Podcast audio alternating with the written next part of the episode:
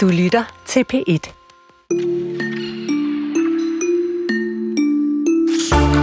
Hvis man spørger Pelle Venegård, der spillede Pelle i Roberen, øh, om han ville lade sin datter være med i en stor film eller tv-produktion, så er svaret et rungende nej tak. I dag triller vi videre i historien om børneskuespillere og deres arbejdsvilkår, øh, og ikke øh, mindst de økonomiske rettigheder. For børneskuespillere har nemlig ingen overenskomst, og de får derfor som udgangspunkt ingen rettigheder over de tv-serier og film, de medvirker i. Det ser vi blandt andet på i den her første time af Kulturen. Og det er, det er også timen, hvor du øh, sammen med os her i studiet kan undre dig over, at nye bøger, skabt udelukkende med kunstig intelligens, overhovedet finder vej til online-boghandlerne. Jeg står her med en af dem. Det ligner sådan en... Øh, ja, det ligner Karen selv. Det er et mega fesen forsøg på at vride kongelig mønt ud af dronningens abdicering. Dronning Margrethe der står ikke engang Margrethe. Den anden biografi, udforsk de narrative, nej, de formative år, står der helt sikkert. Nå, AI-bøger og kunstig intelligens handler det om til sidst i timen her. Hvor vi også ser på sådan en helt gammeldags analog håndskrift, som vinder frem måske, og som nu bliver pensum i kaliforniske skoler. Det her er tirsdagens Kulturen på B1, og det er med Jesper Dein og Karen Sikker. Præcis. Vi starter med børn og skuespil. Øh, der mangler nemlig regler for børn, der spiller skuespil. Det har vi her på Kulturen, og øh, det er nyheder fundet ud af sammen, efter øh, blandt andet været i kontakt med over 60 personer i den danske film- og tv-branche. Danske børneskuespillere øh, har blandt andet oplevet arbejdsdage, der er længere end politiet har givet tilladelse til. Og derudover så de har de arbejdet under så stort et pres, at det er gået ud over deres fysiske og ikke mindst mentale helbred. Så nu skal vi tale lidt om, hvordan det er at være et barn derude på, øh, på sættet øh, og blive genkendt, lige pludselig være i tv, alle kigger efter en på gaden. Øh, fordi sådan var det med skuespilleren bag Max og hans pinlige mor. Og lad os allerførst lige høre et klip fra, TV eller fra DR-serien. Max og hans mor er ude og købe ind, og i supermarkedet får Max øje på komikeren Simon Jul, som han får en autograf af. Og så løber han selvfølgelig tilbage til sin mor, stolt for at vise den. Mor, mor, prøv at se, hvad jeg fik. Det var Van Gogh, han Det var Van Gogh. Hvad siger hvad? Det er Simon Jules autograf. Simon hvem? Simon Jul, ham komikeren. Ham, er det ham der, den der bøvsende kineser, der render rundt og bander hele tiden? Nej, nej, nej, det er Simon Jul. Han er komiker, han er vildt sjov, og alle kender ham. Hvad så? Derfor skal du ikke øh, kaste ned på ryggen og bede om hans autograf, Max. Mor, han, han er da sej. Det er da sejt at hans autograf. Ved du, jeg synes faktisk ikke, det er særlig sejt at, at skulle have autografer. Slet ikke af folk, der render rundt og laver reklamer og bøvser og banner hele tiden. Ved det et eller andet sted, var det, det, det, det, det, synes, det, det synes jeg faktisk skulle gå over og aflevere den. Nej. Se, mor, jeg fik endda også taget et billede af ham. Ej, hvad der, hvad? Max, mor, nej. Hvad er hvad? Ej, mor, nu, nej, mor, nej, mor, det er, simp- mor, det er simpelthen for pinligt. Det Max, gør du bare ikke. Jo, det kan du Mor. Hallo, øh, Fister. Dag. Ja, det er det, de unge i dag kalder cringe. Uha. og så går Maxes mor i spillet fænomenalt af Mette Horn øh, i gang med at aflevere autografen tilbage og beder ham om at slette billedet. Max fra Max Pine-filmene. Hej Samuel. Pæn goddag. Som også hedder Heller Tved. Øh, og som var inde i Max dengang. Øh, ja. Nu ansat i DR som, hvad hedder det, øh, postproduktionskoordinator. Det er korrekt, ja. ja. Og arbejder med flere fiktionsprojekter i DR. To sæsoner blev det til af serien, og øh, tre spillefilm om Max og den pinlige mor. Og du har sagt ja til at komme, mm. øh, fordi det øh, overraskede dig, at der stadigvæk nærmest ikke er nogen regler øh, på det her område for børn. Hvorfor er du overrasket over det? Det gjorde det, ja. Øh, jeg vil gerne starte med at sige også, at jeg har jo lyttet med på mange af de her historier, og også enormt ked af at overhøre, hvor mange unge mennesker, der har haft en rigtig dårlig oplevelse med at lave film og tv. Det har jeg jo grundlæggende ikke. Det vil jeg også gerne lige stå på og sige, at ja, ja. jeg synes jo, at det har været en, en god oplevelse, og nogle gode mennesker har lavet det med. Men det, man også oplevede, var, at der jo netop, som I også har afdækket flere historier, ikke rigtig er nogen generelle retningslinjer. Der ligger ikke nogen rammer og regler for, hvor længe man må arbejde, hvor meget man må arbejde, hvor mange dage i træk, og øvrige hensyn, man i øvrigt også kunne tage, når man har at gøre med folk, der er så unge. Jeg var jo selv 11 år, da vi startede på det. Øh, så jeg synes, selvom der har været nogle søde voksne mennesker, der gerne vil gøre deres bedste for at passe på deres kollegaer, så er det jo stadig deres kollegaer og ikke som sådan nogen, der egentlig har den udelukkende interesse at gå ind Nej, det er jo- børn, der går på en meget voksen arbejdsplads. Jeg skulle lige sige, det er jo i bund og grund Præcis. en voksen arbejdsplads. Og jeg tror, jeg i mange år selv har ligesom tænkt, at altså, så mange andre, der arbejder i mediebranchen, så tror vi alle sammen kender den der fortælling om, at man starter ud og hører de gamle gå og snakke om, hvordan det var dengang. Ikke? Og jeg kan selv huske, da jeg startede ud i DR-byen, der solgte de stadig øl ned i kantinen. Ikke? Og så var det jo, og så gjorde vi sådan og sådan. Ikke? Så jeg tror, jeg har jo haft en oplevelse af sikkert, at men det var jo også, og det vi var jo i nullerne, og det var en anden tid, og man tænkte på en anden måde og sådan noget. Ikke? Så selvfølgelig er det da anderledes nu. Og da jeg så blev kontaktet af en journalist, der så fortalte mig noget om nogle af de her historier, og jeg kunne genkende nogle af de ting, ikke alle sammen, men nogle af dem, og simpelthen tænkte, at, at det, det kom der fuldstændig bag på mig, at, at de her ting ikke er blevet fuldstændig standardiseret for længst, fordi at, mm. med, altså, ja, Samuel, prøv at forklare, dengang, øh, da du rendte rundt der på, på filmsættet, det var Jens Korse og Oliver Sale, der havde skrevet Max mm-hmm. Penge. Det var en kæmpe succes. Jeg blev mm-hmm. filmet derude i Brøndshøj et hus. skønne mennesker, ja. Ja, virkelig dejlige mennesker, også for børneradio, kender alt det her, ikke? ja. Hvordan var det dengang? Prøv at fortælle lidt om det, at 2006-12, da du spillede Max. Hvordan foregik det? Altså, du tænker sådan helt konkret, hvordan Ja. ja. en arbejdsdag, den foregik? Lige præcis, da du var lille, ja. lille Samuel. Lille Samuel, jamen den foregik jo ved, at jeg blev pænt hentet og kørt ud til sæt, og så øver man nogle scener igennem, og så stiller man sig op foran kameraet og optager, og så vil vi typisk være på en til to locations om dagen, og typisk arbejde, der svarer til en almindelig fuldtidsarbejdsdag, men, men det var også det, man kalder lavbudgetsfiktion, så, mm. så tit og ofte også med, at man så gik lidt over tid for at skulle nå at få alt det i kassen, der ligesom er blevet sat af til. Ikke? Ja. Og ikke noget, jeg personligt følte, at jeg på den måde led overlast af, men, men det var lange arbejdsdage mm. på en voksen arbejde, det var det. Der skulle være fokus i mange timer. Det skulle der, ja. Og man skulle levere.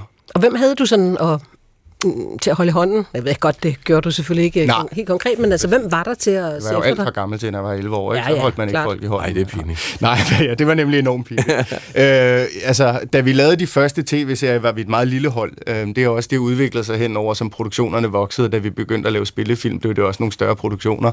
Men helt tilbage dengang var det et meget lille hold, og den, klassiske folk, der har arbejdet med film og tv, ved at tit og ofte på de meget små hold, så får folk mange roller og mange kasketter, øh, og er ligesom inde over flere områder. Så der var ikke afsat en person på, på de, altså ikke i hvert fald mig bekendt, jeg ved ikke, om der blandt de voksne har været en snak om, at det er dig, der sådan set har det primære ansvar her.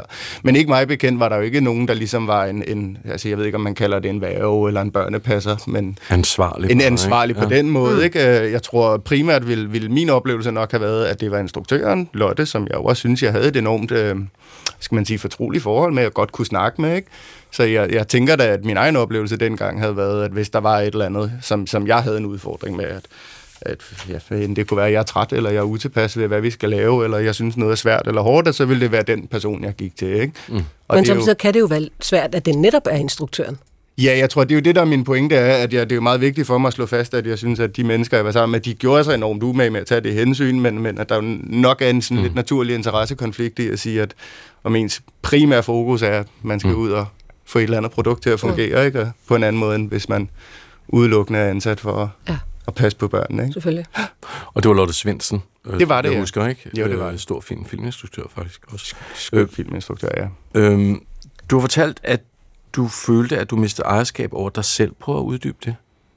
Ja, der tror jeg, der taler vi jo lidt om, om en anden del af det at spille skuespiller. Ikke så meget det at lave selve arbejdet, men, men noget, jeg tror, der kan være svært at reflektere ordentligt over, når man er så ung. Fordi jeg synes også, der var nogen, der gjorde sig umage med at tale med mig om, hvordan det er at blive genkendt, og nu er du med, og folk har set dig i den her rolle og sådan og sådan. Men alt det, der sådan ligesom bliver ved med at foregå bagefter, og i mange, mange år efter, og øh, altså stadig indtil den dag nu, er jeg rimelig sikker på, at du kan gå ind på DR's flader og finde genudsendelser af, eller nu hedder det jo ikke genudsendelser, men streame max, hvis du har lyst Det kan du det, ikke? Bonanza. Masser. Præcis, ja, men det er godt. Du ser det jævnligt, Ja, ja, hele tiden. Og det er skønt.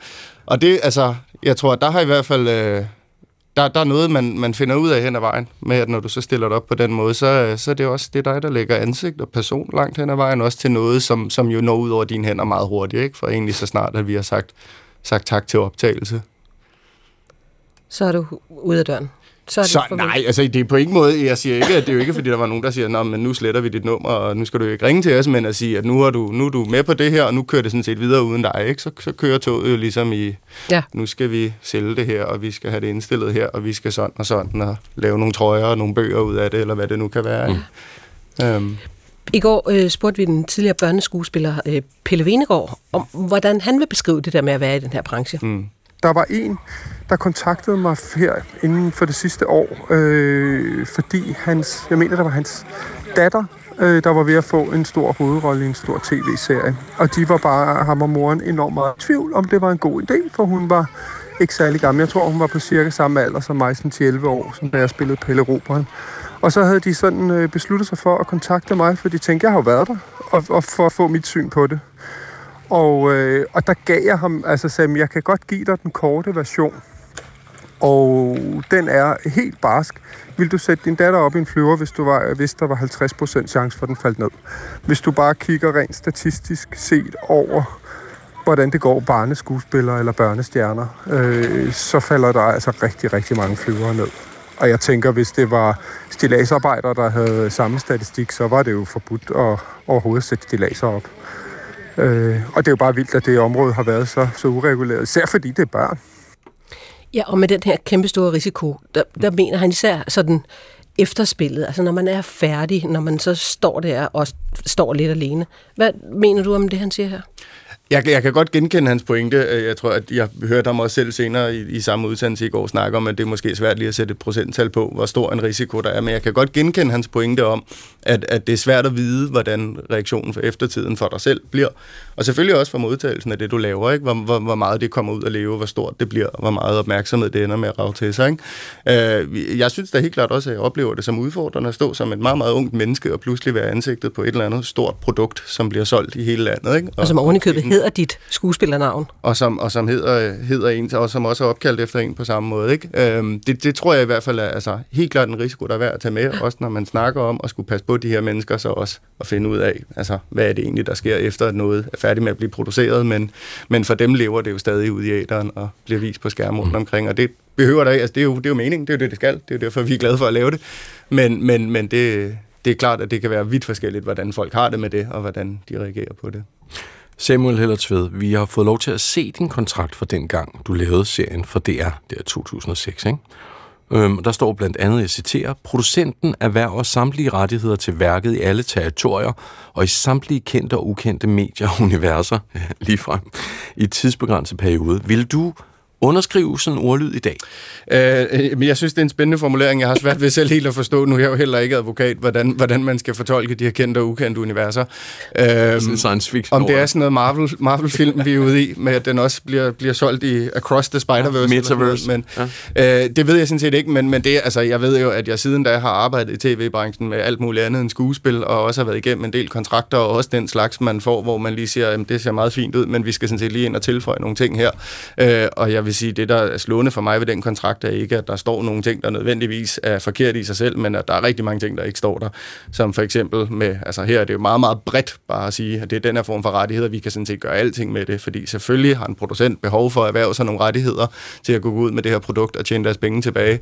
Men, men det er en meget, meget ubegrænset ret, som der ikke er nogen tidsfrist på, og der er ikke nogen begrænsning på, hvor mange forskellige formater det må udkomme i. Ikke? Og der igen, så er det måske svært at forholde sig til, hvor meget det egentlig er, man siger ja til, fordi at en ting er, at man siger ja til en spillefilm, og den kommer i biografen, eller kommer ud på en DVD bagefter, men, men potentialet for, hvad det egentlig er, du siger ja til at stille dit ansigt, din stemme og din krop og person til rådighed for, det kan være svært mm. at gennemskue. Ikke? Øh, og der tror jeg da, at hvis jeg fik den kontrakt i dag, så vil jeg sige, skal vi ikke lige få uddybet det her lidt, og lige spore os ind på, hvad det er præcis, du mener med det, før vi laver en aftale om mm. det. Ja, fordi der står heller ikke øh, i, i den der DR-kontrakt øh, noget om, hvor mange timer du skal arbejde om dagen. Vi har også set øh, din kontrakt for din allerførste film, øh, mm. produceret af Asta Film, og der står, at en normal arbejdsdag er på 9 timer, inklusive mm. en times pause. Dengang var du sådan omkring 13 år, eller? Hvis det har været for den første film, så har jeg været ja, 13 år, ja. ja. Var det så i orden? Jeg synes, altså det med at skulle svare helt konkret på, hvor mange timer, det har jo også været meget op at vende, og noget med en, en anbefaling fra børnerådet og sådan og sådan, at det er så svært at skulle sætte et konkret tal på. Jeg, jeg er rigtig glad for, at der overhovedet er nogen nu, der har fokus på det, og jeg synes, det lyder enormt smart, når man siger, at der kommer en arbejdsgruppe af nogle, nogle relevante fagpersoner, som kan gå ind og vurdere, hvad der er nogle smarte rammer at lave her. Fordi jeg kan ikke stå og svare entydigt på i alle aldersgrupper eller for alle skuespillere, hvad der er det rigtige svar.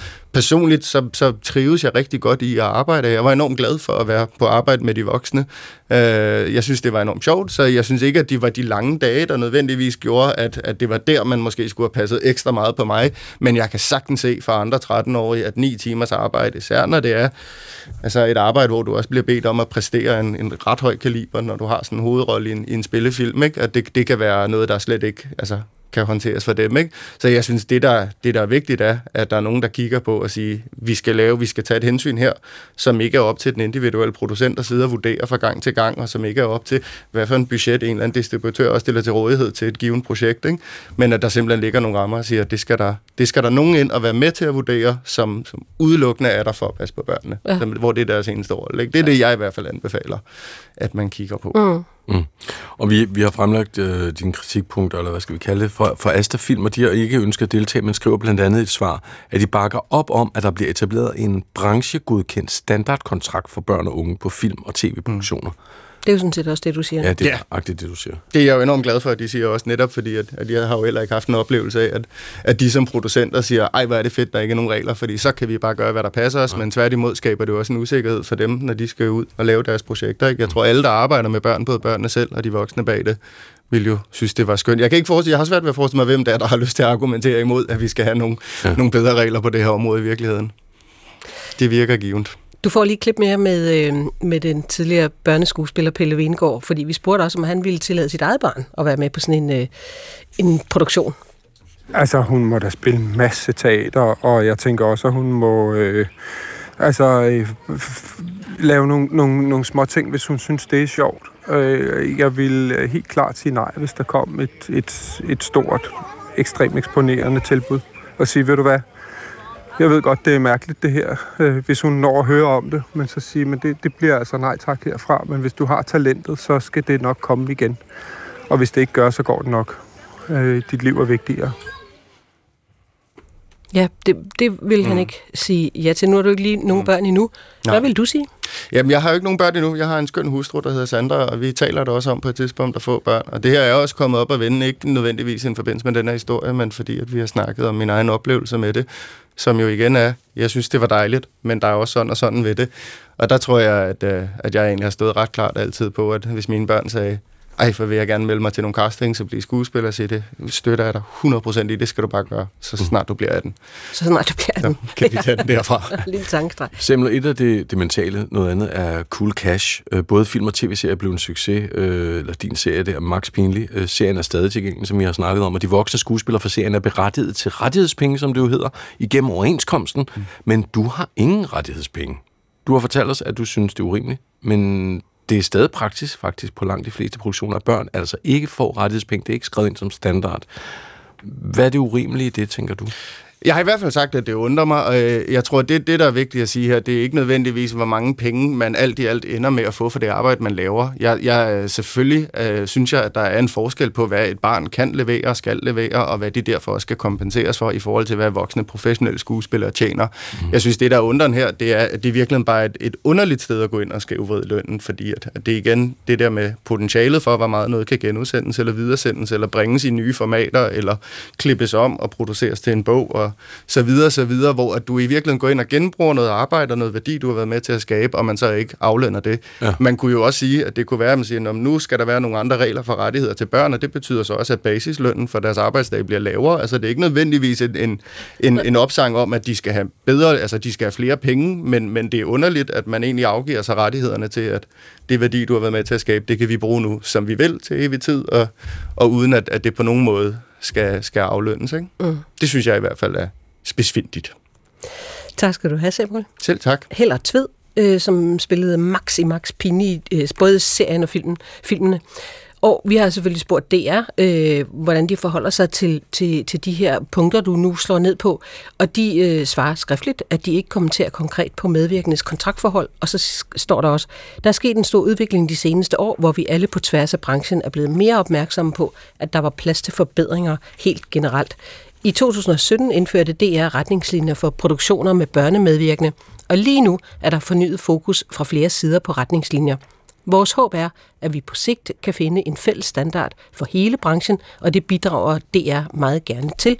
Og det siger DR's direktør for kultur, børn og unge, Henrik Bo Nielsen, på skrift. Og nu skal vi tale mere om skuespilleres rettighedspenge. For vi har talt en hel del om arbejdstid. Det har vi. Om arbejdsforhold for børneskuespillere her i programmet i anledning af, at vi på øh, Kulturen i samarbejde med DR Nyheder har talt med flere filmfolk og skuespillere forældre, der påpeger, at der simpelthen mangler regler. Børnene er dårligere stillet end vores voksne kolleger, når det gælder rettighedspenge. Det er vi også lige kommet ind på. Voksne skuespillere over 18 år. Det er jo altså for rettighedspenge for de produktioner, de medvirker i, hvis en tv-distributør vil vise den film, de har været med i. Og det er jo en indtægt, der kan være ret vigtig for skuespilleren, hvis filmen bliver vist igen og igen og bliver en stor succes. Tag for eksempel den ene sten eller krumme. For de voksne skuespillere er rettighedspengene sikret gennem overenskomsten. Men altså, nu tror jeg, vi har sagt det nogle gange. Børneskuespillere har ingen overenskomst, og derfor får de som udgangspunkt heller ikke rettighedspenge for de film og tv-serier, de øh, medvirker i. Og lige præcis øh, Lars Højby, der som 11-12-årig spillede Mads Krumborg i Krummefilmene, har tidligere udtalt sig om ikke at få rettighedspenge for 70 eller 90'er-hittene Krummerne 1 og 2. Han skrev i 2022 sådan her. Da jeg som barn medvirkede i en række meget populære film, som sidenhen er blevet genudsendt et utal af gange, var der ikke rettigheder inkluderet i min kontrakt. Jeg har ikke fået en krone siden TV2 til jul for tiende gang genudsendte en film, jeg medvirkede i for 30 år siden. Få ting har jeg fortrudt i mit liv, men at jeg ikke har haft rettigheder til mit eget arbejde, er en af dem. Thomas Magnussen skal vi til nu. Han er skuespiller og øh, tidligere næstformand i øh, Dansk Skuespillerforbund, og hans datter medvirkede i DR Ultraserien Akavet i 2020. Og dengang forhandlede Thomas kontrakten for sin datter og de andre børneskuespillere. Og en af de vigtigste ting, han ville have med i kontrakten, som var udarbejdet af et produktionsselskab, der hedder Splay One, var rettigheder, fordi han opdagede, at det ikke var en del af kontrakten. Vi har talt med ham for at høre, hvorfor han mener, at rettighedspenge er så vigtige for de her børn. Og vi begyndte med at tale med ham om, hvorfor han valgte at forhandle på sit barns vegne. Det var jo oplagt, at øh, jeg, kunne, jeg kunne byde ind med noget kvæg den viden, jeg havde fra, fra branchen selv. Øhm, og, øh, og det var let at få fat i de andre. De var fem i hovedkastet, så det var let at tage fat i de andre forældre og sige, lad os prøve at tale med, med Splay sammen og jeg stiller mig gerne til rådighed som, som talsperson for, for forældrene, for at sørge for, at, øh, at kontrakten er skåret til, sådan, så der er der var styr på arbejdstider og de her forskellige ting, og så at der var rettigheder, taget højde for, at, at de kunne få, få rettigheder for deres arbejde også. Ja, hvorfor var det, det var vigtigt for dig at få øh, rettighederne med? De arbejdede til en dagsgage på, på 1000 kroner, var det på, på den produktion. Og så overgav de alle rettigheder til producenten. Og jeg synes, at for at man skulle kunne gøre det, og, og producenten havde ret til at videre sælge osv., jamen så skulle de have det her, der hedder Copydan-forbeholdet, altså at de får mulighed for at få filmækspenge, få rettighedspenge ved genudsendelser og videre udnyttelser. Det kan måske være lidt svært at forstå, hvorfor rettigheder er så vigtige. Vil du ikke prøve at forklare, hvorfor du mener, de er så vigtige, også for børnene? Man kan sige, i Danmark har vi en model, hvor vi som udgangspunkt får en, øh, en lavere dagsgage som skuespiller, og selvfølgelig også som børneskuespiller, fordi vi tager en del af risikoen sammen med producenten. Og øh, hvis det bliver en succes, og det bliver set mange gange, og det bliver genudsendt og vist mange gange og videresolgt, jamen så får vi også en del af gevinsten ved det. Og det udmyndter sig i, øh, i rettighedsbetaling. I udlandet for eksempel, jamen der får man så en lidt højere dagsgage, til gengæld har man ingen rettigheder til noget af det, man laver. Øhm, og nu øh, har du nævnt Laus tidligere. Øh, Laus fik en kontrakt øh, og lavede en succes, en kæmpe stor succes, der blev sendt igen og igen og igen. Og han har aldrig set en krone af det overskud. Og det er jo ikke retfærdigt. Man kan jo sige, at han i virkeligheden er fortsat med at arbejde for den arbejdsgiver, som, øh, som lavede den produktion. Øh, man kan sige for eksempel, hvis du taler reklamefilm, som, øh, som mange laver, mange skuespillere laver, jamen så arbejder du jo for den virksomhed, du laver reklame for, hver eneste gang reklamen bliver vist. Så du får en betaling, og du får nogle rettigheder for, at de må bruge det materiale. Bliver reklamefilmen sendt endnu et år, og endnu et år, og endnu et år, jamen så får du selvfølgelig penge, fordi du stadigvæk arbejder for dem. Og det er lidt det samme, der også er med film- og tv-produktioner. Man kan sige, der er jo tale om børn, og ikke sådan uddannede og professionelle skuespillere. Hvorfor synes du, at, øh, at det er en vigtig del af en kontrakt for et barn? Jamen, de har jo også rettigheder til deres arbejde. De arbejder jo på lige fod med voksne, eller ikke på helt lige fod, kan man sige, fordi de er jo ikke uddannet, som du selv siger, men de, de arbejder, de laver et stykke arbejde, de er, øh, hvad hedder det, content providers, øh, så det skal der også honoreres rettighedsmæssigt, lige på lige fod som, øh, som voksne. Om du er uddannet skuespiller, eller om du er øh, om du ikke er uddannet, basically, og arbejder på en, øh, på en film- og tv-produktion, jamen så har du, har du ret til rettigheder. Så hvis du er, hvis du er voksen, hvis du er over 18 år, så det synes jeg, de var 14-15 år, så det synes jeg naturligvis også skulle gøre sig gældende for dem. Det lykkedes der jo at få øh, rettighederne igennem ja. den her kontrakt. Hvad har det betydet? Jamen, det har jo betydet, altså for min datters vedkommende, som havde 11-12 dage, tror jeg, på, på den første sæson, det betyder, at hun får en, øh, en portion filmmaksmidler for det arbejde hvert år. Og det gør, jeg ved jo ikke, hvad de, øh, de fire øh, i hovedkastet får, men de får jo helt klart en, en portion penge hvert år, når serien bliver udnyttet. Den ligger på, øh, tilgængelig på, jeg ved ikke, om det stadigvæk gør, men hvis den ligger tilgængelig på Ultra, og bliver set af unge mennesker, jamen så får de noget for, øh, for det. Mm. Rettighedsmidlerne er et, øh, er et fast beløb om året, øh, ja. som bliver uddelt. Så hvis nu, at børnene, øh, lad os sige, at reglerne bliver lavet om, at øh, børn, der spiller med i, i film og tv-serier, som altså børn, som er under 18 år, øh, også skulle have de her penge, så ville der jo være færre, til, færre penge til de voksne uddannede skuespillere. Hvad tænker du om det? For det første er det jo, det baserer sig på en procentdel, og deres, arbejde, deres dagsgage er jo typisk ikke det samme som en, øh, en voksen skuespiller. Men derudover synes jeg, at det er absolut fair, og, og de fleste af de kolleger, eller ikke de fleste, jeg har ikke snakket med nogen kolleger, som ikke synes, at det er fair, at børnene, der yder et stykke arbejde, også bliver honoreret for det rettighedsmæssigt. Altså nogle af dine skuespillerkolleger? Mine skuespillerkolleger, jeg har talt med, ja. Jeg har ikke hørt nogen, der ikke synes, at det er retfærdigt, at selvfølgelig skal børnene også honoreres, selvom der bliver lidt mindre, og det er ikke meget mindre i den store kasse, øh, som børnene vil få. Men nu er du jo selv skuespiller, øh, og ligesom inde i branchen, og sørger selv for, at, at, at dit barn og, og de andre øh, øh børneskuespillere på det øh, cast fik de her rettighedspenge. Men langt de fleste børn får jo ikke de her rettighedspenge, øh, fordi forældrene måske slet ikke aner, at det er noget, man skal være ops på, at det er noget, de voksne skuespillere får. Øh, hvad mener du, man bør gøre så for at sikre børnene de her rettighedspenge? Ja, det er et godt spørgsmål.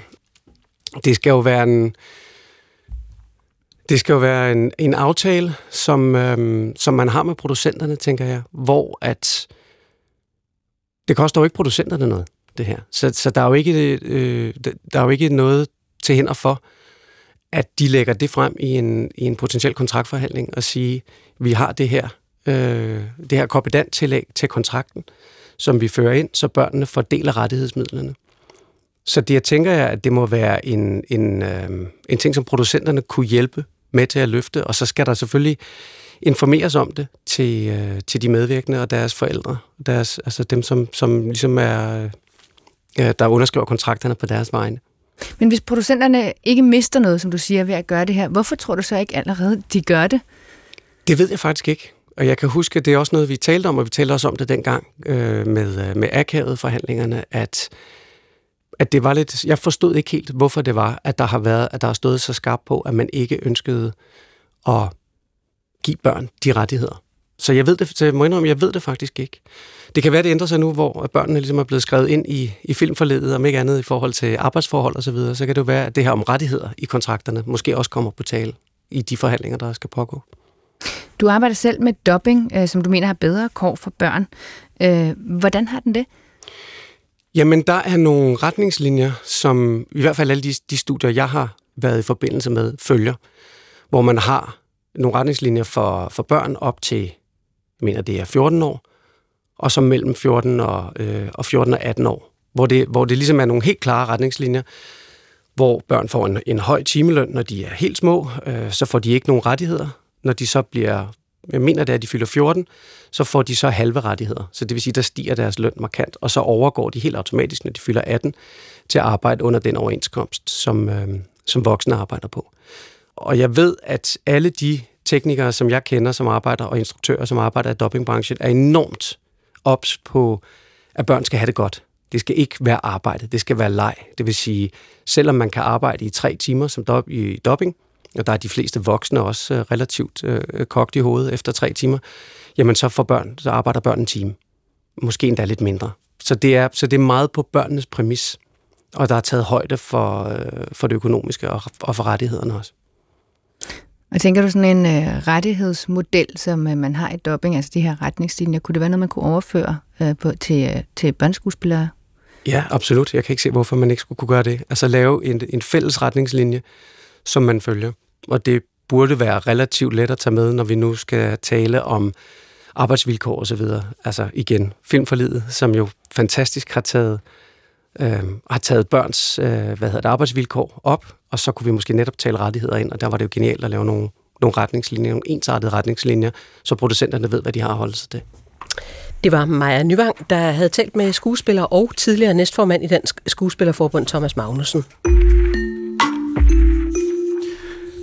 Der er blevet udgivet 13 nye biografier på netboghandlen Saxo om dronning Margrethe, siden hun abdicerede. De her udgivelser... De er hurtige. Ja, de er sindssygt hurtige, tænker man. Hold da op, sikkert dog noget.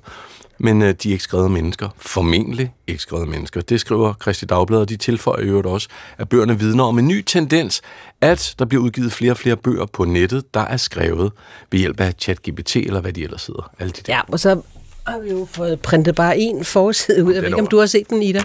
Det, det er jo den mest fæsende i hele verden. Lad mig lige se. Nå jo, altså, men prøv at de kan jo ikke engang stave. Dronning, Nej, dronning altså, Margrethe. Margrethe.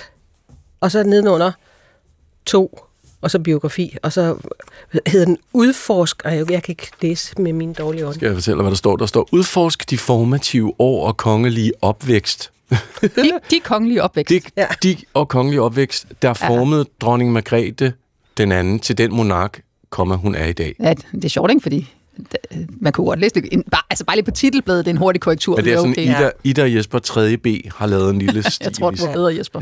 øh, også kendt som Ida Eppensgaard. Velkommen. Ja, Ordentligt. Hej, tak fordi jeg må komme. Fellow i kunstig intelligens ved Syddansk Universitet. Yes. Hvad, hvad, altså, nu ved vi jo ikke, om der er jo nogle af de der titler, der er trukket væk igen, kan vi se. Øhm, ja. Men lad os nu bare blive ved de der hurtige bøger, som kunstig intelligens i princippet kan smide ud. Hvad er, ved vi noget om, hvad omfanget er?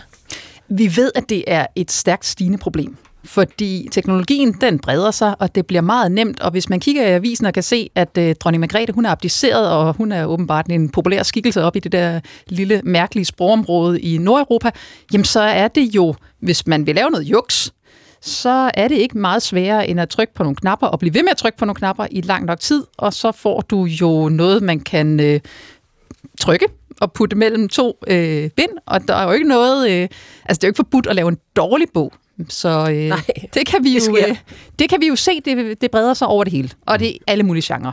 Og når det er i Danmark efter dronning Margrethe på 14 dage, jamen, så kan jeg bare sige, at hvis I går ned og søger ned i det dybe internet, så er det mm. alle vegne. Det er jo ikke en dansker, der lavede det der. Nej, mm. næppe. Og problemet er ret indlysende, ikke? Men Jo. ud, ud, ud, udforsk det alligevel. Hvad, hvorfor er det et problem? Altså, når du ser en titel, hvor der står dronning Margrethe, så er hverken I eller jeg, eller nok heller ikke særlig mange derude, specielt meget i tvivl om, hvad det er, man er ude i. Det er noget, der er meget lav kvalitet. Men man skal jo ikke så langt hen, før at det jo kan se ud som om, at det er noget, der er ægte. Eller som er lavet på den måde, som vi jo godt kan lide bøger lavet, med omtanke, og øh, der er nogen, der sidder der gjort så umage. Og hvis du ikke kan se det, jamen, så kan du hurtigt komme til at købe noget juks. Og det sker derude. Mm. Vi, vi sad lige og snakkede om, og vi nåede simpelthen ikke at finde ud af det, men det kan være, at du kan hjælpe os, Ja. øh, inden, vi, inden vi skulle ind og sende. Men altså Saxo, som nu er den her øh, internetboghandel, som, Ja. som de er kommet ud på, de her, har vel heller ikke nogen interesse at, i, at det flyder med Margrethe-bøger derude? Overhovedet ikke helt sikker. Og jeg er sikker på, at hvis der Og sidder de har en også øh, fra Saxo har og hører med i det allerede. Ja, ja. De, altså, det gælder jo bare om at få det væk øh, så hurtigt som muligt. En ting er Saxo, men på Amazon, som jo er verdens største øh, platform til at sælge bøger, der vælter det ud. Og det, det er faktisk blevet så, så gralt, at, øh, at Saxo har sagt, at på at bogtitler til deres Kindle, der har de nu lavet et lille loft, så hver forfatter må, først, må, må højst udkomme med tre bøger om dagen. Tre bøger om dagen? Ja, og altså nu er jeg gift med en, øh, med en forfatter og manuskriptforfatter. Jeg bare sige, øh, med al respekt for øh, den gode Lars Husum derhjemme, tre bøger om dagen, det kan han altså ikke Nej. skrive. Selv på gode dage. Og Selv Kindle, gode dage. og Kindle er den her lille, bare så er det med den her lille læsetablet, Ja. hvor man kan have tusindvis af bøger liggende. Den er yes. ret smart at have med, når man skal ud og rejse. De, de skriver jo også, Christi Dagblad, at, at fænomenet er velkendt inden for rejsebøger og biografier. Det giver mening. Ja. Øhm, hvorfor er det lige den her type bøger, som er nem at skrive med kunstig Jamen, det er jo fordi, det er jo, det er jo et, et punkt, hvor jeg jo ikke nødvendigvis ved præcis, hvilken bog jeg vil have. Hvis jeg, hvis jeg har hørt rigtig godt om øh, Helle Helles nye bog, Hafni Fortæller, eller øh, Lærke Kløvedal eller et eller andet, mm. så går jeg jo ind og søger efter præcis den bog. Mm. Men nu skal jeg for eksempel til Portugal, nu er jeg i vinterferien, ikke? Ja. Og så skal jeg have en guidebog med, og øh, jeg har faktisk købt en guidebog, den er med her, som I kan høre. Og så skal jeg ind og have sådan en guidebog. Jeg ved da ikke, jeg ved, hvad for en guidebog jeg skal have. Og der er et kæmpe marked for de bøger, som vi søger frem. Og det gør vi jo for eksempel med en guidebog, fordi, fordi det er jo ikke, altså, det er jo ikke en eller anden bestemt, jeg, det er et par år siden, at vi sværgede til Lonely Planet. Og alle Ja, jeg skulle lige at sige Lonely Planet, ja, ja. dem, så ved man jo, hvad man Jamen, så får. ved man, hvad generation ja. du er, Jesper Dein. Ja, det, det. Men, men hvad kan man gøre ved det? Altså udover, altså nu, når det er så gralt som den der forside, vi nu har talt om med Margrethe der, det, mm. det kan de fleste nok regne ud, at den er, det er noget ja. juks. Men hvad kan man helst gøre ved det? Jamen, man kan faktisk gøre en del ting ved det. For det første, at, man, at der bruges kunstig intelligens inde i forlagsbranchen og til at udgive bøger, er overhovedet ikke noget problem nødvendigvis, Nej. hvis det bliver brugt på den rigtige måde. Før jeg kom hen i dag og skulle tale med jer, så har jeg da også brugt kunstig intelligens med til at tænke nogle argumenter igennem. Fint, ingen problemer, for jeg verificerer det. Ja. Det er mig, der står på mål for det. Ja. Problemet bliver der, når der ikke er nogen, der står på mål for det. Og her kommer forlagene til at have en stor opgave. Øh, både forlag, men også øh, netboghandlerne. Altså, jeg kom til at tænke på, at det svarer lidt til, øh, at de har fået et feed. Altså ligesom, øh, at øh, I ved, øh, DR har jo for eksempel lukket for kommentarer på Facebook, ikke? Mm. Fordi det skal, man, det skal man styre, det der feed. Nu har de fået et feed ind af ting, der kan være falsk. Det skal, man, det skal de jo være opmærksom på. De skal faktisk til at styre deres feed. Ja. Og kan vide, om der ikke øh, inden for nogle år vil være en lille knap på netboghandler, hvor man kan skrive øh, report eller anmeld ja. eller et eller andet, og sige, den her bog, det, øh, den, den tror jeg ikke på. Så altså, med henblik på at få fjernet det, ligesom at vi fjerner alt muligt andet indhold. Ja. Og man kan også sige, at det her ligner jo meget den diskussion, man også har hos øh, Spotify, hvor det er lyd og musik, ikke? hvor der også lige pludselig er kommet, fordi kunstig intelligens kan selvfølgelig også lave musik, så der er jo kommet rigtig meget af det der meditationsmusik, Ja. som bare sprøjter ud på Spotify øh, med DJ Ida Ebenskov, ikke? der bare har lavet 600 timer, som så ryger i en eller anden playliste. Det er jo lidt det samme, men der regulerer markedet jo lidt systemet der. Jamen, det kommer det jo forhåbentlig også ja. til at gøre her. Og altså igen, hvis meditationsmusikken er god, Jesper, og du synes, det er bare er det dejligst at sidde og meditere til, så er der jo ikke noget problem. Men hvis det er noget, noget bras, Mm. så skal man tage fat i det. Men man kan jo også sige, Ida, altså lad os nu bare blive ved din øh, Portugal-bog der. Ja. Vil du ikke godt have lyst til at bruge den, hvis den er god nok, selvom den er skrevet med kunstig intelligens? Lige altså fordi præcis. lige præcis rejsebøger, vil jeg da sige, der kunne man da godt forestille sig, at man kan proppe kunstig intelligens med alt muligt, der er skrevet om Portugal. Og så kan man bede den om at sortere i det, og så får man en fremragende bog. Præcis. Den her bog, har- øh, nu kan jeg ikke huske, hvad jeg, hvad, jeg kan ikke huske, hvad jeg betalte for den. Jeg har vel betalt sådan noget, hvad, 250 ja. Ja. for det, ikke? måske 300 eller sådan noget. Den er så på engelsk fra, et, fra noget, der hedder Eyewitness. Den er jo til hele Portugal. Jeg ved jo godt nogenlunde, hvor jeg skal hen i Portugal. Og den er jo til alle. Jamen, øh, jeg er en børnefamilie, og i øvrigt skal jeg have svigermor Else med. Hvad vil du anbefale? Tænk, hvis der var en, Ja. en, en bog, som var øh, designet til mig. Mm. Og den, der kunne stå på forsiden, Idas øh, tur til Portugal til sommer. Eller til her i vinterferien, ikke? Mm. Æ, og det er jo den kloge brug. For hvis der er nogen, der har sat sig ned, lavet et godt stykke arbejde, jamen så go for it. Og dermed kommer vi frem til, hvad er det egentlig, der er værdien i enhver udgivelse? Og et hvert, en hver bog, for den sags skyld. Jamen, det er, jo den, øh, det er jo den kvalificering, der foregår inde i forfatteren, redaktøren, øhm, og mig, som, som jeg så skal kunne stole på som køber. Ikke? Og der er jo, at kunstig intelligens kan jo lave alle muligheder af sætninger. Ja. Men hvis jeg siger til jer, de stiger op planetens sommerfugle, så ved I præcis, hvor jeg er. Og jeg, du smiler allerede, ikke? Fordi vi bliver er rigtig glade, fordi så kan vi mærke, at øh, nu kommer der noget rigtig godt. Inger Christensen her, Ja, ikke? lige præcis. Øh, og det gælder jo for alt kunst og alt skabelse. Når jeg ser øh, Jo Hedegaard, kunstnerens øh, krøllede streg, jamen, hvorfor er det så ikke bare en børnetegning? Den har noget ekstra. Mm. Eller de der øh, lækre øh, nier-akkorder, der findes i lyse netter af Alberte Winding. Det, det kunne jo lige så godt være en syver, men det er altså en nier, der står derinde. Ikke? Mm. Og det gør sangen helt specielt. Ja. Og kunstig intelligens skal give mig alle mulighederne. Men nogen skal vælge og vælge ud og sige, det er det der. Ja. Nu lyder det rigtigt. Og hvad Kom, Jesper. Du så til, og, fordi du, det stiller jo krav til alle de der redaktører. Ja. Alle disse forlag, som nu sidder også, nu sidder i derinde, og Saxo siger du, og lytter med, og sletter, og der er sikkert en eller anden sat i gang med at sortere i det nu, ikke? Hvad kommer det til at betyde for os, den måde, vi arbejder med tingene på? Det betyder, at redaktører, forstået meget, meget, meget bredt, mm. altså i en, øh, øh, gatekeepers af enhver slags, øh, vil få en kæmpe betydning.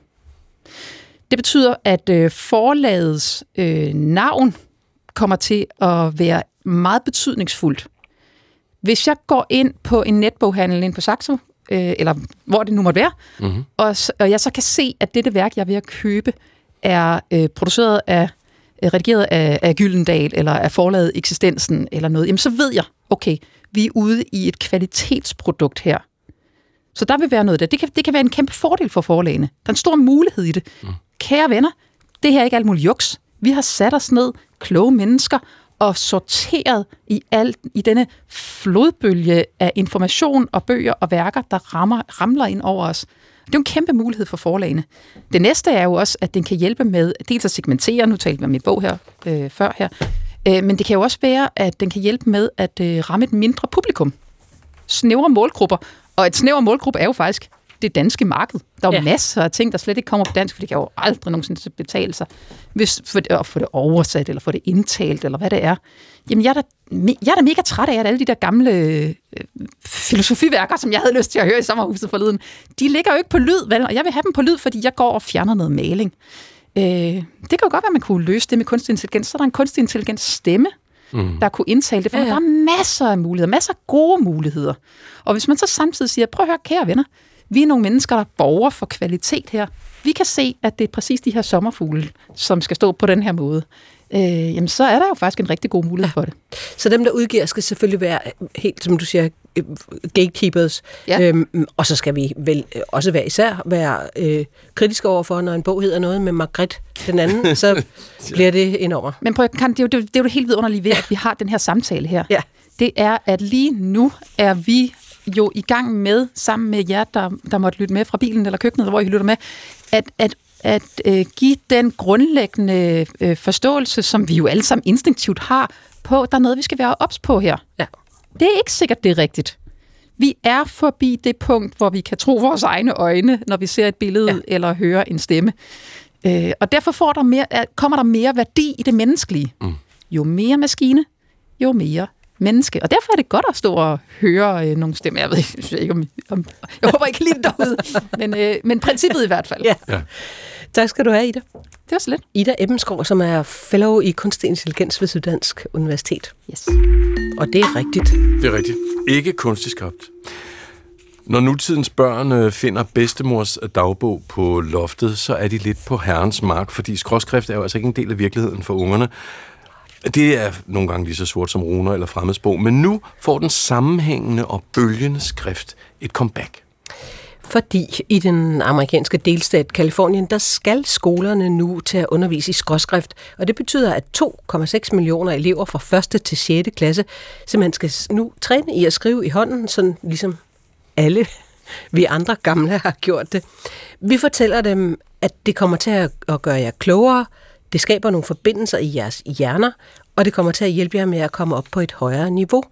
Og så bliver de begejstrede, for eleverne vil gerne være kvikkere. De vil gerne lære. Det siger en lærer, der hedder Pamela Keller fra Orange Thorpe Grundskole i den kaliforniske by Fullerton. Så sent som i sidste uge, så blev der offentliggjort et studie fra Norges Teknisk Videnskabelige Universitet, NTNU, som viser, at skrivning i hånden understøtter læring. Det vidste vi lidt godt. Og at skrive på et tastatur ikke giver de samme stimuli til hjernen. Tidligere i dag, der talte jeg øh, bogstaveligt talt med Danmarks øh, skriftkloge, Louise Flindstrid Rønberg. Hun er forfatter og lektor på Københavns Professionshøjskole med særlig fokus på netop det her med skriveprocesser. Og hun begyndte med at forklare, hvorfor håndskrift er så godt for os. Det er godt at skrive i hånden, fordi det er meget, meget praktisk at have et øh, værktøj, en færdighed, som virker uanset om strøm eller net måtte være nede. Så har vi noget, som vi kan kommunikere til andre med via, og vi kan kommunikere også til os selv. Så det er først og fremmest rigtig praktisk, at vi har det her. Der er faktisk nogen, der, der kalder det for en, øh, en beredskabsfærdighed, en beredskabskundskab, om man vil, øhm, som egentlig, man kan sige, som grundlaget for, for egentlig en del af vores frihed som mennesker. Øhm, så der, det kan godt få det helt store demokratiske frihedsvinger på os her. Altså, at, at det er en del af vores dannelse som mennesker, at vi faktisk, og grundlag for, at vi kan udtrykke os frit om det, vi nu vil, på det tidspunkt, vi vil. Så altså, det er praktisk, det er en beredskabsfærdighed, som vi kan gøre brug af, men der, dernæst så er der altså også øh, netop undersøgelser, der peger på nogle læringsfordele i forhold til det her med at skrive i hånden. Og hvad er det, det gør ved hjernen, sådan helt konkret? Hvad er det, der sker? Man ved i hvert fald, at når vi arbejder med at forme bogstaver i hånden, når vi skriver bogstaver i hånden, så aktiverer vi andre områder i hjernen. Og det, som også den her nyere, øh, det her nyere studie, du også lige henviser til, øh, peger på, det er, at, at der altså aktiveres områder, der har betydning for hukommelse og for indlæring, for, for lagring af information. Og vi ved fra andre studier også, altså det er sådan set ikke noget nyt helt, at, at det har betydning for hukommelse og læring. Vi ved, at det har Øh, det er sådan, så når man kan sige, bogstavkendskab er jo en meget, meget væsentlig del i forhold til at kunne lære at læse og også lære at skrive. Og vi ved, at når vi arbejder med at skrive bogstaver i hånden, så kan man sige, så, så lærer sporet af bogstavet sig, kunne man populært sagt sige, så i et mere fintmasket og associativt net, end hvis du bare trykker på en tast på et tastatur. Man kan måske godt sådan også lige se det for sig, ikke? at hvis man bare taster F eller G på sit tastatur, jamen det, det, der er ikke den store bevægelse i det, men der er, en, der er en bevægelse, der er en helt fysisk fornemmelse og en kinestetisk fornemmelse. Så det er rigtig mange forskellige processer, der aktiveres samtidig, når det er, at vi også arbejder med håndskriften. Hvordan underbygger forskningen de her pointer? For, for det første vil jeg sige, det er jo ikke fordi, at nu skal vi tilbage til, at nu skal, nu skal vi kun skrive i hånden. Jeg vil for, for, med det første, med det samme slå fast, at at håndskrift er væsentlig, men det er sandelig også alle de digitale måder, vi kan udtrykke os på også. Men der er noget praktisk ved håndskrift, og der er noget læringsmæssig fordel ved håndskrift, især måske også i begynderundervisningen, hvor forskningen netop peger på, at, at øh, at førskolebørn husker bogstaverne bedre, når det er, at de har lært at skrive dem i hånden, end hvis de blot har lært at taste dem, som jeg nævnte før, på et tastatur. Der er nogle forskere, der hedder James og Engelhardt, der blandt andet har undersøgt det, også øh, Kersey og James, tror jeg, de hedder. Men, men der er faktisk også lavet forsøg med voksne, altså hvor man har prøvet at sige, at hvis nu I skulle lære nogle nye bogstaver, nu viser vi jer nogle, I aldrig har set før, øhm, og beder dem om at øh, enten taste eller skrive i hånden. Så den gruppe, der har været udsat for at lære de her nye bogstaver ved hjælp af at så forme dem og skrive dem i hånden, de huskede dem altså bedre tre uger senere.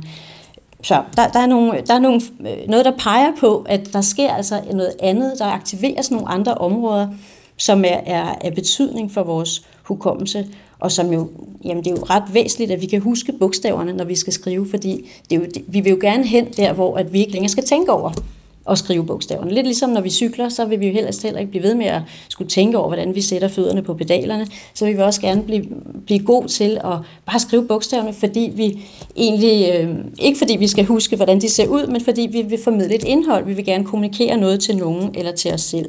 Så det der med, at bogstaverne bliver automatiseret, bliver noget, vi ikke skal tænke over, hvordan man former, der er det, at, at, øh, at håndskrift eller øve, det at øve bogstaverne i hånden har en betydning. Og altså, øh, der er også altså, anden under, undersøgelser, der peger på større metastudier, blandt andet en, der hedder øh, Santangelo og Steve Graham. De har, de har vist, at og det er måske ikke så overraskende, at bliver man undervist i at skrive i hånden, jamen, så bliver man faktisk også bedre til det. Øh, det fremmer en læselig håndskrift. Skrift, det fremmer også en, øh, en, en, en hurtigere øh, skrift, altså hvor man også igen kan, kan udtrykke sig øh, lettere, end man ellers ville. Og altså, der er, der er undersøgelser, der peger på, at, at det tager lidt længere tid også når vi snakker børn i indskolingen, at blive lige så hurtige på et tastatur, som man egentlig kan, hvis man har fået oparbejdet en, en sikker håndskrift. Louise Flensted Rønberg, hvad, hvad, nu taler vi om det her, fordi uh, kalifornierne begynder at undervise deres børn i skråskrift. Hvad ved vi om skråskrift over for ja, formskrift? Jeg vil egentlig hellere tale om sammenbundet skrift, fordi det er rigtigt, at skråskrift, det er jo nok den, vi tænker på, som vores bedstemødre især er rigtig dygtige til. Jeg vil sige, jeg har godt nok også selv lært skråskrift i skolen. Men altså det, der, det som vi ved, øh, eller det som vi fokuserer på i skolen i dag, det er en sammenbundet håndskrift. Og så kan det være, og det har det faktisk været i mange år, valgfrit om, om, om dansklæreren vælger at fokusere på en mere skråskrift, eller en, det vi også kalder en grundskrift, som bare er sammenbundet, eller en, en skråskrift med, med, mere, med flere lykker, lykker på. Ikke? Og tilbage i tiden var det jo meget almindeligt med den her lykke skråskrift eller lykkeskrift. Og, øh, og den er også flot, og, og, og tidligere tider var det jo mere vigtigt, at vi kunne præsentere os flot med en skrift, øhm, end det er i dag. Det er stadig rart i dag at kunne præsentere sig med en skrift, som man kan stå indenfor på et eller andet plan, selvom jeg også mener, at vi skal også ture vise os med den skrift, vi nu har, ikke? også selvom vi ikke selv synes, den er lige så pæn som bedstemor Karens.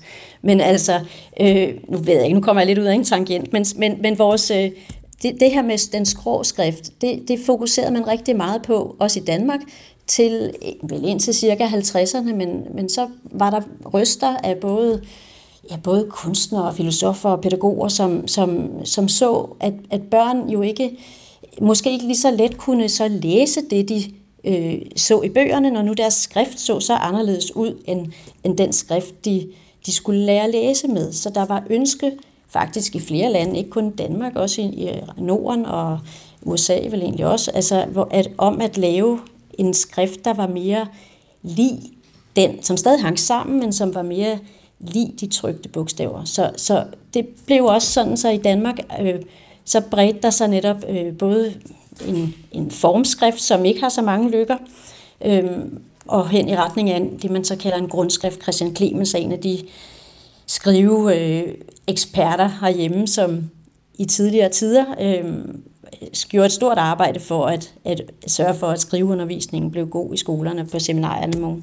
En del kan måske huske de skrivehæfter, han, han stod for. Så altså, det, vi kan ikke rigtig sige, at, at, vi skal, at skråskrift er det eneste. Det, det vi taler om, det er sammenbundet skrift. Altså, om, der, om den er bundet sammen med af strøg eller buer. Hvor presset er så den sammenbundne skrift herhjemme? Hvordan underviser vi i skolerne?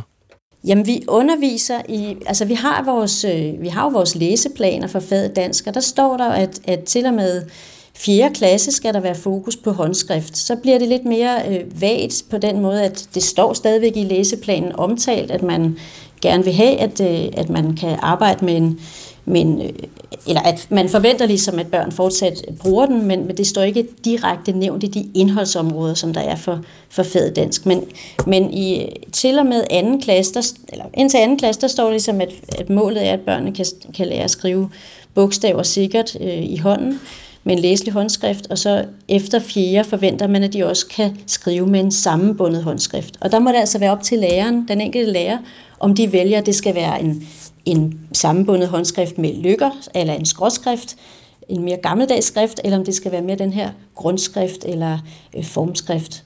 Så øh, altså, jeg, og jeg tænker faktisk også, at det der amerikanske studie, altså ordet cursive på, på amerikansk, det betyder jo egentlig bare sammenbundet håndskrift, så vidt jeg ved.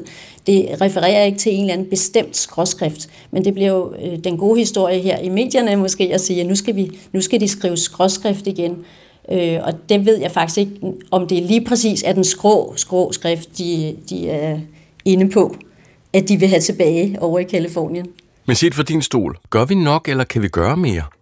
Jeg er, er glad for, at vi stadigvæk har et fokus på håndskrift i vores øh, styredokumenter og læseplaner for folkeskolen. Det er jo øh, blevet mindre, det fokus. Altså, da vi havde de, de sidste, den sidste revidering af, læs, af fælles mål kom i 2014, og der kom så også en revidering af læseplaner i 2019. Men, men på det tidspunkt, der havde vi så tidligere haft en læseplan, der, der, varede, der kom i 2009, og der var der sådan set fokus på håndskrift mere tydeligt hele vejen op igennem systemet. Det har man så valgt i, i 14 at sige, det skal der ikke lige så øh, tydeligt være i indholdsområderne øh, for faget dansk. Og på sin vis kan jeg jo godt se, at det er, det, er jo, det er jo sådan set ret fornuftigt måske, fordi vi skal altså også lære at beherske et tastatur. Det er det, de fleste af os vil jo bruge i løbet af en dagligdag, også, også på højere uddannelse osv. Men jeg mener, at det er en stor fejl, hvis vi tror, at vi slet ikke får brug for håndskriften. Og jeg kan også øh, fra pålidelig kilde sige, at jeg har både en nevø og en søn, der har brug for af og til at, at skrive i hånden, i hvert fald på de tekniske uddannelser. Det er så ikke lange afhandlinger øh, nødvendigvis på den måde, men det er, det er alligevel, at man kan, kan skrive og kan, kan skrive og forme buks, det er så tal, øh, regne noget ud i hånden, men, men vi får, har som voksne mennesker jo også af og til brug for at kunne ja, lægge en seddel til nogen, som vi ikke kender telefonnummeret på, eller skrive til os selv. Man kan jo dele skrivning op i både det, der, hen, eller det, der henvender sig til andre, det vi kunne kalde præsentationsskrivning, men så er der også skrivning, som er primært til os selv. Og, øh, og der mener jeg, at det er en, en meget vigtig ting, at vi kan skrive i hånden øh, for, vores egen, for vores egen skyld. Om det så er huskesedlen, eller om det er dagbogen eller refleksionen, men at vi er i stand til det.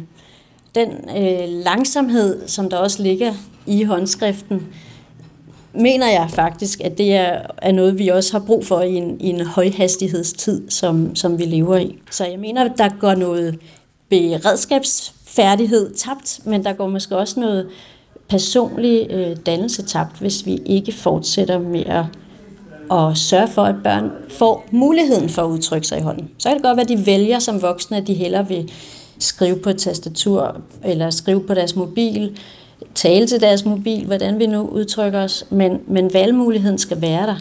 Og, og, og vi skal ikke underkende, at der er nogle læringsfordele i forhold til hukommelse. Louise, hvad gør du selv for at øh, holde håndskriften ved lige? Jeg skriver i hånden, øh, når jeg kan komme til det. Jeg har notesbøger, jeg også skriver i. Jeg skriver også flittigt på en computer, fordi det er jo meget dejligt at kunne finde noget frem igen. Jeg kan søge det frem, det jeg har skrevet på en computer. Men jeg gør faktisk det, at jeg hver dag, så, så vidt muligt, så, øh, så skriver jeg lige en, lille, en kort note om, hvordan dagen har været, og hvad jeg har brugt tiden på, og hvad jeg har tænkt.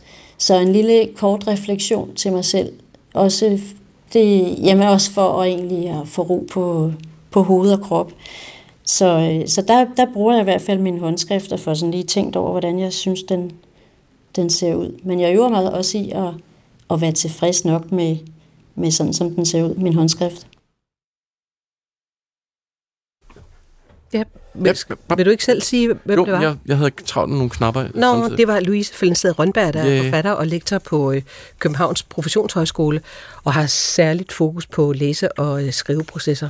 Godt, du kunne læse det, Karen. Ja, jeg har set din håndskrift. Så vil jeg til gengæld sige til lytterne, nu skal I lige have tre minutters nyheder, men så er kulturen tilbage hos dig. Gå på opdagelse i alle DR's podcast og radioprogrammer. I appen DR Lyd.